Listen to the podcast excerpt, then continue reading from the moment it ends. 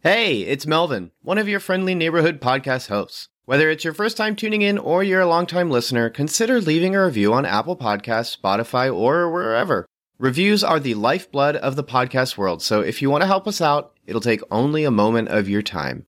Otherwise, we hope you enjoy the show. Hi, my name's Melvin, and puppets are cool.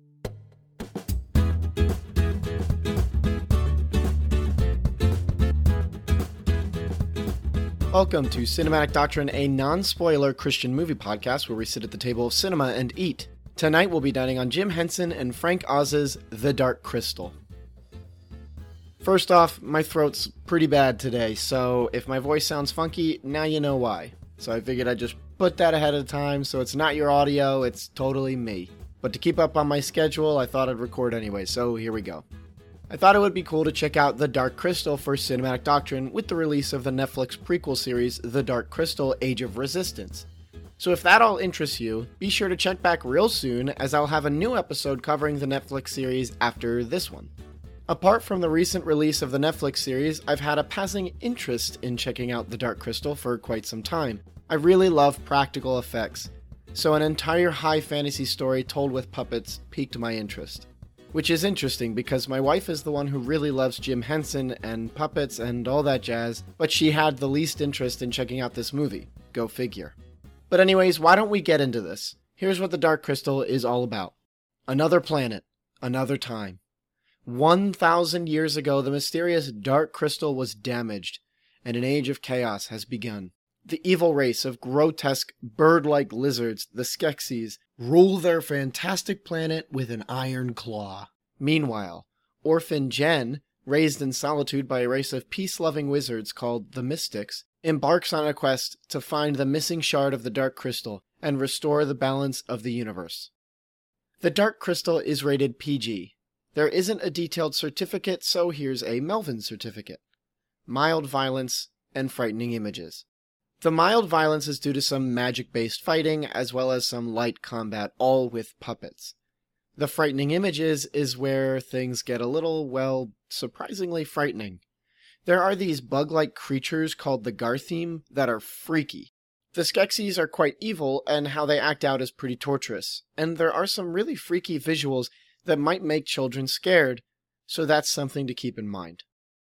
Before we dig into the Dark Crystal, I also wanted to share real quick that if you've come to enjoy Cinematic Doctrine and would like to support the show, be sure to leave a review on your respective podcast app at the end of this episode.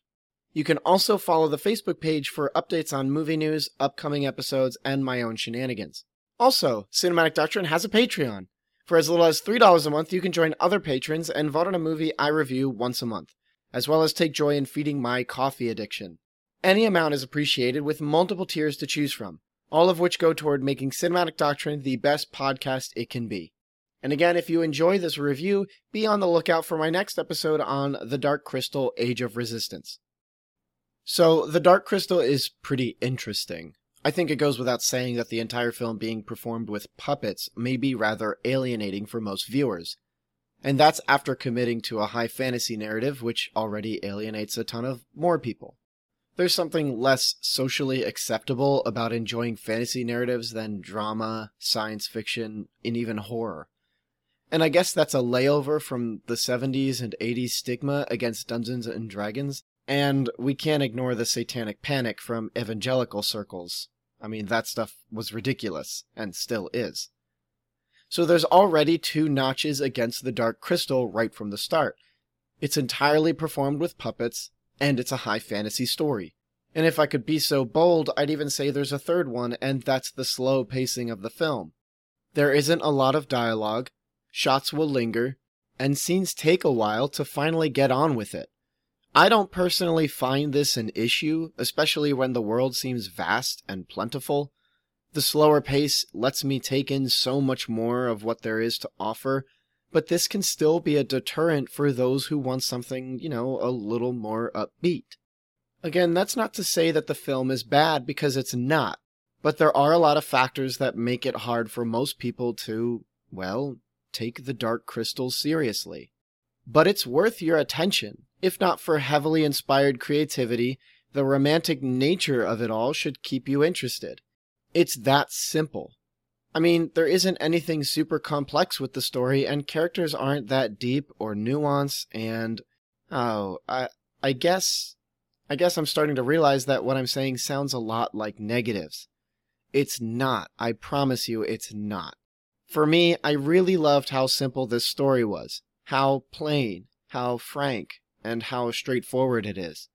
Jen is the chosen one, and he must repair the Dark Crystal to bring peace back to the land. There are bad guys, and there are good guys. It's easy to figure out who is who. And I like that. It's easy, comfy, fun.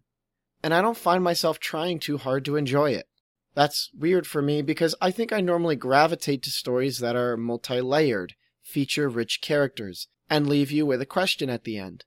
And yet, I had a real nice time watching The Dark Crystal. I found its pacing hypnotic, and the art direction endearing, and the story cozy. Also, it's really cute. This movie is really cute. It goes without saying that Jim Henson and his team have a propensity to create some of the most adorable designs on the planet, and The Dark Crystal doesn't lose that at all. But also, as mentioned in the content warning, the movie is rather frightening. Jim Henson and Frank Oz understood standard forms of combat, and violence would look clunky and strange with puppets. So they reserved to things that were much freakier and more disturbing, as far as I'm concerned, to emphasize how threatening the Skeksis are, not least of which is how they treat one another, let alone other races. It's really nasty, and certain sequences are hard to watch despite being a bunch of puppets. And I haven't even talked about the Garthim, who are these sentry-esque bug-like creatures that are at the beck and call of the Skeksis. They're huge, dark, and scuttle along the ground at such a fast pace you'll be seeing creatures like them in your nightmares. Jim Henson wanted to make the Dark Crystal a little scary in the likes of the Brothers Grimm fairy tales. He believed that it was healthy and good for kids to be a little scared and to learn what to do with that kind of emotion. And to any listeners of my show, you know I more or less agree with that assessment. I think it's healthy to make things a little scary, but that's a difficult line to walk on. I think that because The Dark Crystal is colorful, creative, and largely appropriate, it works as a film available to children, but it's definitely something to think about on a case by case basis. Like, for me, I probably would have been comfortable watching this as a kid. But I can think of a few people who would have found the Garthim frightening, not least of which is my sister. By the way, hi Cheryl. So, what else is there to talk about with The Dark Crystal? I think, like the Brothers Grimm fairy tales, there's always a metaphor alongside a simple story. And while there isn't some sort of overarching metaphor present in The Dark Crystal, there are small ones here and there, especially with the Skeksis. They're covered in regal outerwear, having countless jewels, and are visibly wealthy, but beneath are scrawny, scraggly, vulture like creatures that are quite repulsive and their vulture esque design fits the bill of being a creature that takes and feeds until it's had its fill, which of course would be never. But also, like the Brothers Grimm tales, this isn't something you necessarily have to pick up on to enjoy the story. You can sit back and watch as those disgusting creatures pig out on a dinner table filled with pounds upon pounds of food in an almost comical fashion. That's fine too, and that's what makes a story like this so interesting. You don't have to break your back to enjoy certain aspects of the story. You can be a passive observer and have a good time with it. In fact, in most stories, I think it's easy to undermine the simplicity of it by trying to dig deep into certain choices. Whether it's dissecting individual characteristics and nuance or intensely picking apart every hidden detail in a scene. At some point, the magic of the entire story is lost on trying to find something else rather than simply enjoying the basic nature of a story. And I guess, in a way, this isn't the best movie to make that point. The Dark Crystal has a wealth of lore and extra tidbits that can be taken apart, but also, when I step away from this film, I feel inclined to say, does it really matter? I feel like it doesn't, because at the end of the day, it's a fun, grand epic told with puppets. That's enough to leave me satisfied, but also I think there's an added level of mysticism for those who want to dig in deeper. If you're so intrigued by the Dark Crystal that you want to know more about Jim Henson and Frank Oz's lore, then do it. They've made things available in the film itself, and I think that's neat. But again, at its core, it's a romantic story in the vein of any grand epic. What matters is the story as a whole, less so much the characters. And by using the term romantic, I don't mean that the story is filled with romance and intimate passion. I mean it in an academic sense, where a romantic story is one about the adventure. Many characters, many factions, many moments, but it's not about deep characters and their growth, but how they journey through the story. Tolkien's The Hobbit is a prime example for romantic storytelling. The term realistic would apply perfectly for something that's a character drama, something about an event shaking up the status quo and characters growing in the process. Something like Stephen King's It would be considered realistic. Some of the best stories employ a balance of the two. But The Dark Crystal is a hard romantic story. Jen is still the same old character he was at the beginning as he is in the end. Nothing's really changed in that department. And that's fine because in the end, the story is less about him and more about the adventure he goes on.